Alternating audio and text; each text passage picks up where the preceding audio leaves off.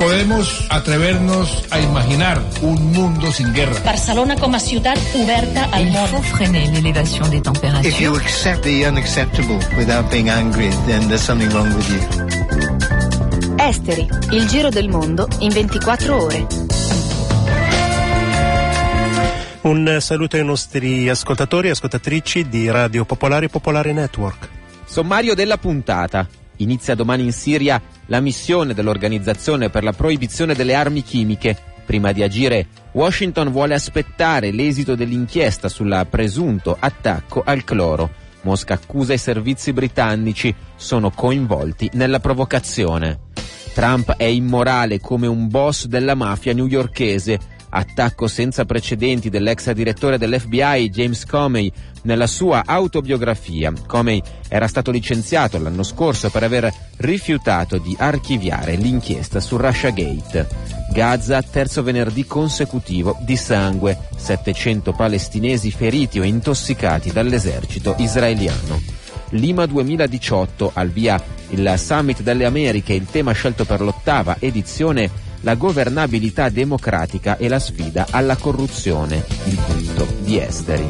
Un continente in lotta contro se stesso. Nella lista delle prime 50 città più pericolose al mondo, 43 appartengono all'America Latina. Francia, polizia alla Sorbona per sgomberare gli studenti che occupavano l'università, il mondo della scuola, contro la riforma Macron. Sull'app ufficiale di Radio Popolare potete ascoltare Esteri e scaricare il podcast.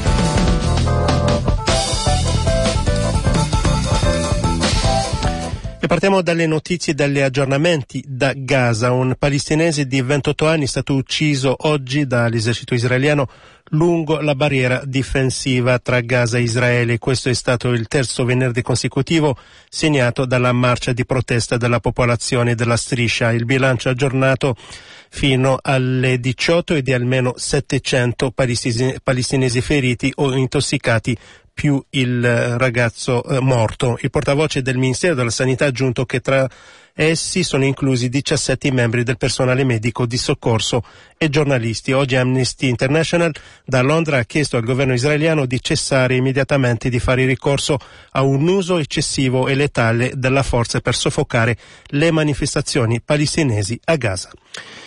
Il capo dell'Accademia svedese che assegna il premio Nobel per la letteratura, Sara Danius, si è dimessa dopo uno scandalo di abusi sessuali che ha coinvolto il marito di una donna che ne fa parte. L'organizzazione ha ricevuto molte critiche per il modo in cui ha gestito la vicenda. Lo scorso novembre, in piena campagna MeToo, 18 donne hanno lanciato accuse di aggressioni e molestie sessuali nei confronti di Jean-Claude Arnaud, il marito della poetessa Katerina F- Frostenson, che dal 92 è un membro dell'Accademia svedese. L'uomo ha respinto tutte le accuse per le quali non è comunque stata presentata alcuna denuncia, ma i pubblici ministeri hanno aperto un, una inchiesta preliminare terminata il mese scorso con l'archiviazione a causa della mancanza di prove e della prescrizione per alcuni reati. Se, la scorsa settimana, dopo che l'Accademia del Nobel ha votato contro la rimozione della Frostenson, tre membri si sono dimessi per protesta. Per via del suo regolamento, i membri dell'Accademia svedese non possono dimettersi, ma solo smettere di partecipare alla sua attività. Avete sentito nei titoli la polizia ha evacuato nella tarda serata di ieri la storica università parigina della Sorbona occupata da centinaia di eh, studenti. Eh, prima delle eruzioni si sentiva da fuori, quindi dalla strada, gli studenti che cantavano Bella Ciao.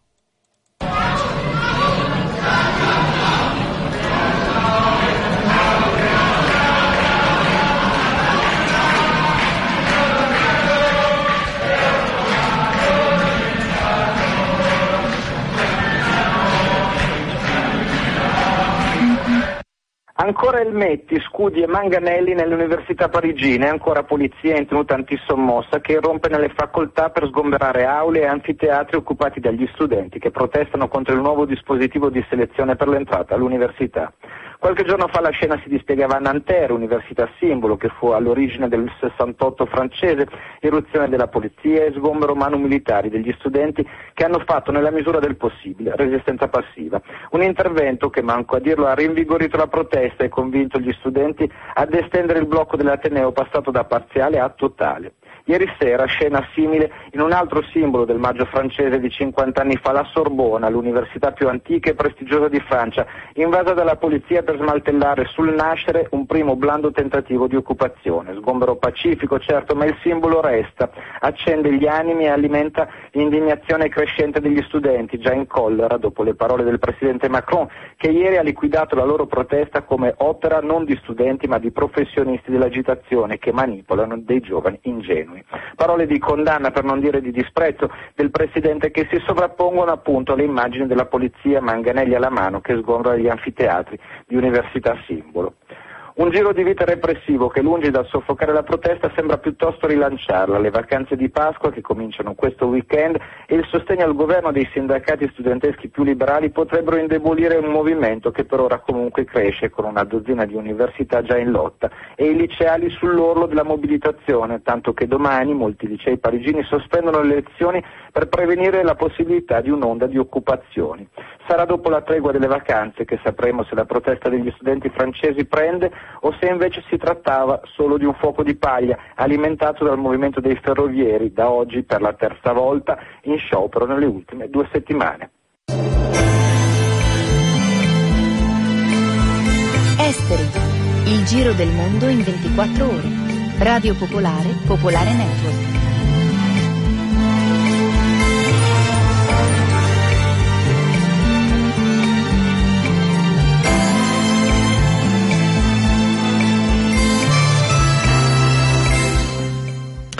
Donald Trump non ha ancora preso una decisione in merito a possibili azioni in Siria. Questa è stata una delle dichiarazioni più importanti della giornata ed è stata fatta dall'ambasciatrice all'ONU Nikki Ali al Consiglio di sicurezza. La seconda dichiarazione importante è l'attacco frontale dalla Russia alla Gran Bretagna. Secondo Mosca il governo May sarebbe dietro l'attacco al cloro nella città di Duma vicino a Damasco. Questo il punto di Esteri.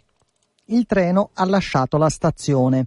È l'espressione usata da un analista consultato dal New York Times per spiegare che Donald Trump si è troppo speso per l'intervento in Siria e non può più tornare indietro. È in quest'ottica che i generali del Pentagono stanno cercando di limitare i danni e evitare una crisi maggiore con la Russia. Per questo è importante tornare sulle dichiarazioni del segretario alla difesa James Mattis. Il nostro ruolo in Siria è quello di sconfiggere l'ISIS, non ci faremo coinvolgere nella guerra civile.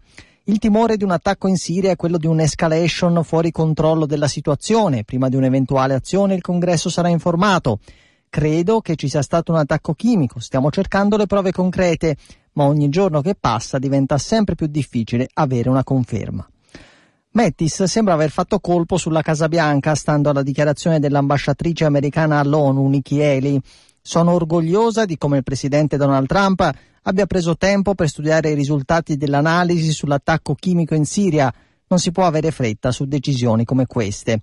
L'inchiesta partirà domani e a Duma, teatro del presunto attacco al cloro, sarà la polizia militare russa a cogliere gli esperti dell'organizzazione per la proibizione delle armi chimiche giunti oggi a Damasco. Non si sa ancora se i paesi occidentali che spingono Trump per un'azione militare contro Assad, in particolare la Gran Bretagna, vorranno aspettare l'esito dell'inchiesta, perché anche oggi Londra ha ribadito l'urgenza di agire per scongiurare ulteriori catastrofi umanitarie. Secondo molti analisti, dopo il caso Skripal, Russia e Gran Bretagna hanno spostato il loro scontro in Siria. Questa mattina da Mosca il ministro degli esteri Lavrov ha detto abbiamo dati inconfutabili l'attacco chimico di Duma in Siria è stato organizzato e i servizi speciali di un paese che ora sta cercando di essere nelle prime file della campagna russofoba sono stati coinvolti in questa messa in scena. Poco dopo il Ministero della Difesa russo per bocca del generale Igor Konashenkov è stato più preciso. Abbiamo la prova di un coinvolgimento diretto della Gran Bretagna. Siamo certi che dal 3 al 6 aprile sui rappresentanti dei cosiddetti caschi bianchi sono state fatte fortissime pressioni da Londra perché realizzassero il prima possibile la provocazione con armi chimiche che era già stata preparata. Lo scopo, ha aggiunto, era portare gli Stati Uniti a colpire la Siria, siamo in possesso di diverse prove. In queste ore cariche di tensione diventano importanti le parole pronunciate dal segretario generale dell'ONU, Guterres, durante la riunione del Consiglio di sicurezza.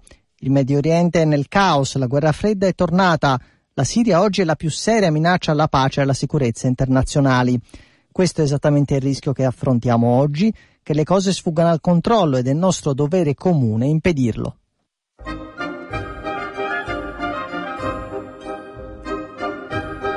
Esteri, Radio Popolare, Popolare Network, dal lunedì al venerdì dalle 19 alle 19.30.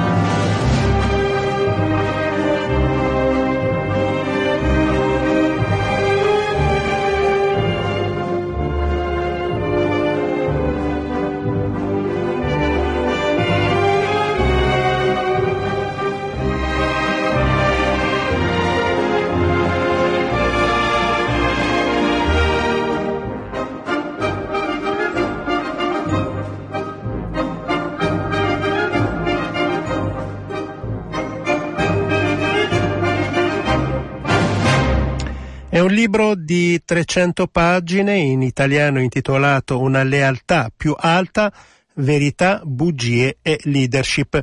Sono le memorie dell'ex direttore dell'FBI James Comey e rischia di fare molto male a Donald Trump. Uscirà il 17 aprile prossimo, ma i giornali americani hanno anticipato i passaggi che riguardano il braccio di ferro tra Casabianca e la Polizia federale.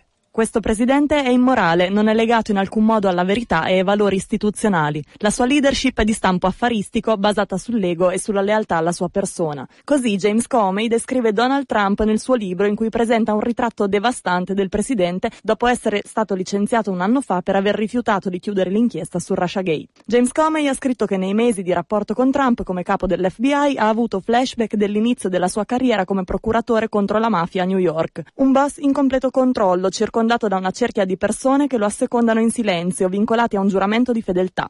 La visione del mondo come noi contro di loro, il mentire su tutte le cose, piccole o grandi, al servizio di una sorta di codice di lealtà che mette l'organizzazione al di sopra della moralità e della verità. La similitudine va avanti, con Comey che paragona una sua visita alla Trump Tower con quella ai nightclub gestiti dalla mafia a New York. Fin dal primo incontro alla Trump Tower nel gennaio del 2017, scrive Comey, il presidente sembrò ossessionato da un dossier in particolare, quello in cui l'ex spia britannica Christopher Steele afferma come Mosca abbia in mano materiale per ricattare il presidente americano.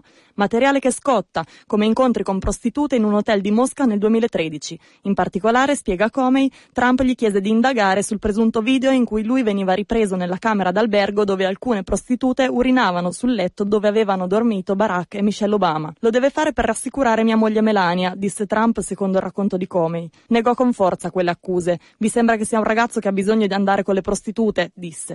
Poi cominciò a parlare di tutti i casi in cui diverse donne lo accusano di molestie sessuali. Era un Trump molto agitato dunque, tanto che Comey a un certo punto lo interruppe. Non siamo qui per indagare su di lei, Presidente. E lui sembrò calmarsi. Poche ore dopo queste anticipazioni, Trump ha scritto su Twitter che Comey è un bugiardo comprovato. Ma secondo un sondaggio pubblicato da Washington Post e ABC News, gli americani si fidano più di James Comey che di Donald Trump. Il 48% ritiene che sia più credibile l'ex direttore dell'FBI, mentre solo il 32% pensa pensa che Trump, e quindi la sua versione dei fatti, sia da credere. Sulla app ufficiale di Radio Popolare potete ascoltare Esteri e scaricare il podcast.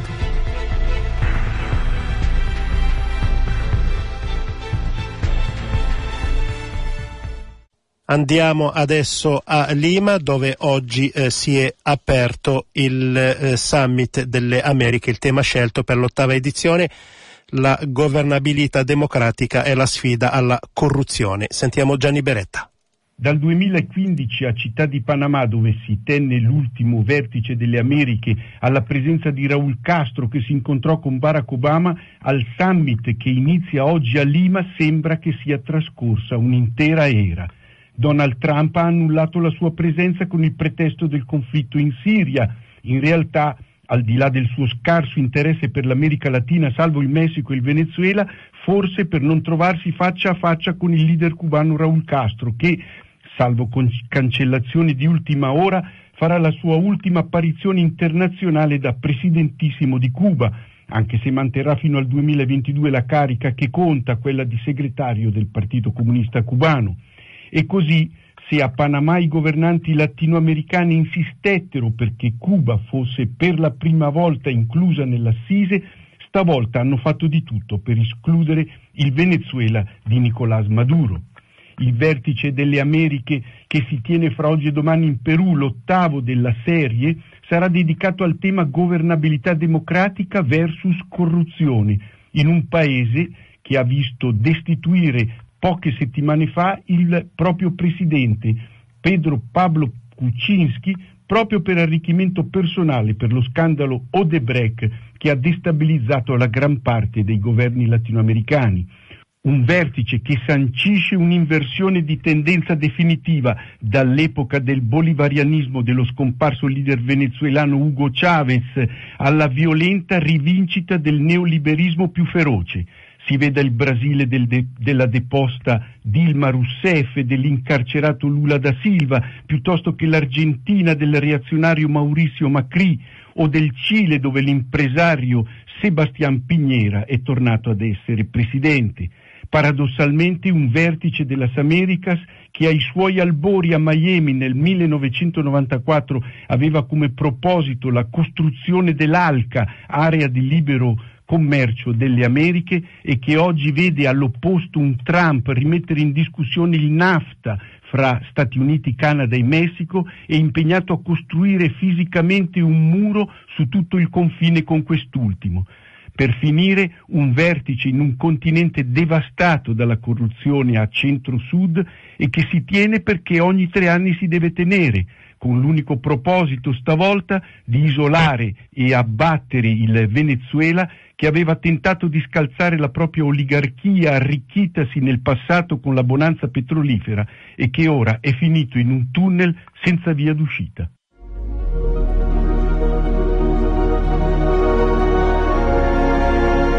Il podcast di Esteri è sui siti di Radio Popolare e Popolare Network.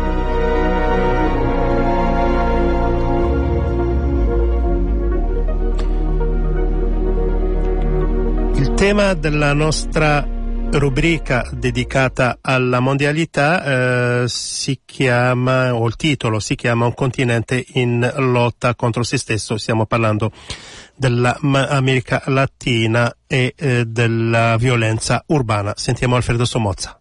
Quando si parla di violenza urbana si parla soprattutto d'America Latina. Nella lista delle prime 50 città più pericolose al mondo, 43 appartengono al subcontinente americano. Se si aggiungono le quattro città degli Stati Uniti più violente, la quota americana sale al 94%. La misurazione dell'indice di pericolosità si basa sul tasso di omicidi ogni 100.000 abitanti. Il primato, il triste primato, lo detiene Los Cabos, nello stato messicano della Bassa California del Sud, dove la guerra tra i narcos costa 111,3 morti ogni 100.000 abitanti abitanti. Segue Caracas, capitale Venezuela, con 111,2 omicidi, città che detiene il primato per il numero totale di assassinati all'anno, 3.387 l'anno scorso. I due paesi con il maggior numero di città in questa classifica sono il Messico con 5 città e il Brasile con ben 17. Oggi il mondo sta vivendo contemporaneamente un mix di conflitti convenzionali come la guerra in Siria, di conflitti legati al controllo delle risorse come quello in corso in Congo e di conflitti dovuti al collasso sociale come quelli latinoamericani. Da tanti punti di vista il Messico è da considerarsi uno Stato fallito per quanto ufficialmente ancora integro. La conseguenza dell'adesione al mercato NAFTA è stata la distruzione della piccola e media agricoltura, non in grado di reggere l'urto delle eccedenze statunitensi vendute sotto costo perché sovvenzionate con denaro pubblico. Milioni di contadini hanno dovuto trovare una nuova occupazione e oltre all'esodo di massa verso la città, centinaia di migliaia di produttori sono riconvertiti alla coltivazione del papavero da oppio o della cannabis. Intanto crescevano il potere di fuoco e la potenza economica dei cartelli della droga. In Brasile invece, dopo il successo delle politiche di lotta alla povertà dei governi di Lula, la crisi è tornata a colpire i più poveri, riproponendo lo schema classico di una delle società più polarizzate dal punto di vista sociale al mondo. Ma non sono solo questi i paesi ad avere città praticamente fuori controllo, anche le capitali centroamericane sono vittime delle gang importate agli Stati Uniti. In America Latina in parte degli Stati Uniti la fine degli investimenti sociali che ha abbandonato al proprio destino i più poveri, secondo i dettami delle politiche degli ultimi vent'anni, ha allargato le fasce del disagio. Nell'attuale era post-ideologica si sta perdendo la dimensione della lotta, prevale invece una visione individuale alla risoluzione dei problemi. E il si salvi chi può ha portato alla moltiplicazione esponenziale del crimine, favorito dall'enorme quantità di manodopera disponibile. Società come quella brasiliana, guatemalteca o colombiana, che per decenni hanno ignorato le gigantesche contraddizioni che si andavano creando in città sempre più frammentate, con i ricchi chiusi nei quartieri privati, i poveri chiusi nella cultura dell'emarginazione, oggi pagano un prezzo altissimo. Quei condomini di lusso separati da un muro dalla miseria spiegano la realtà meglio di un trattato sociologico. Ci voleva poco perché gli esclusi tentassero di scavalcare i muri e di prendersi ciò che era loro negato dal destino. Il narcotraffico poi è stato come la benzina sul fuoco, essendo l'unica attività economica moderna e globale di successo a portata di mano dei diseredati. Basta saper sparare e accettare il fatto che non si vivrà a lungo. Il narcotraffico ha portato ai poveri non solo la droga ma anche le armi, li ha organizzati militarmente ed eliminato ogni oppositore, arrivando a gestire il voto e a controllare i media. Per questi motivi la violenza in America Latina non è un fenomeno passeggero, né potrà mai essere combattuta solo con le armi. Le radici della violenza si trovano in rapporti economici, nella storia, nella discriminazione etnica e sociale. Le società latinoamericane avrebbero urgenti bisogno di guardare al proprio interno e di ricominciare da capo. Fare Radio Popolare. Abbonati per sostenere l'informazione indipendente.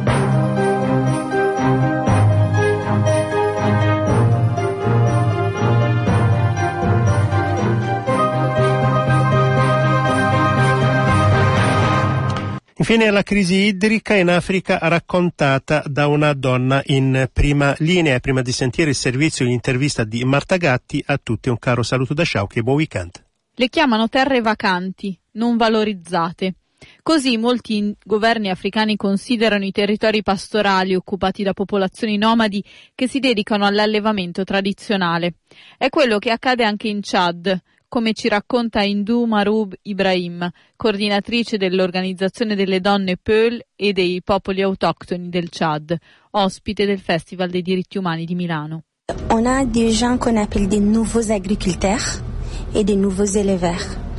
Ils viennent sono arrivati quelli che chiamiamo nuovi agricoltori e nuovi allevatori, che accaparrano le terre. Sono ministri, generali, sono dei ricchi o persone che hanno potere. Prendono la terra per agricoltura da reddito come riso e miglio su grandi estensioni. Si tratta di un'agricoltura ricca, fatta con i trattori. Ci sono poi coloro che hanno grandi quantità di capi di bestiame, pagano dei pastori perché si occupino degli animali.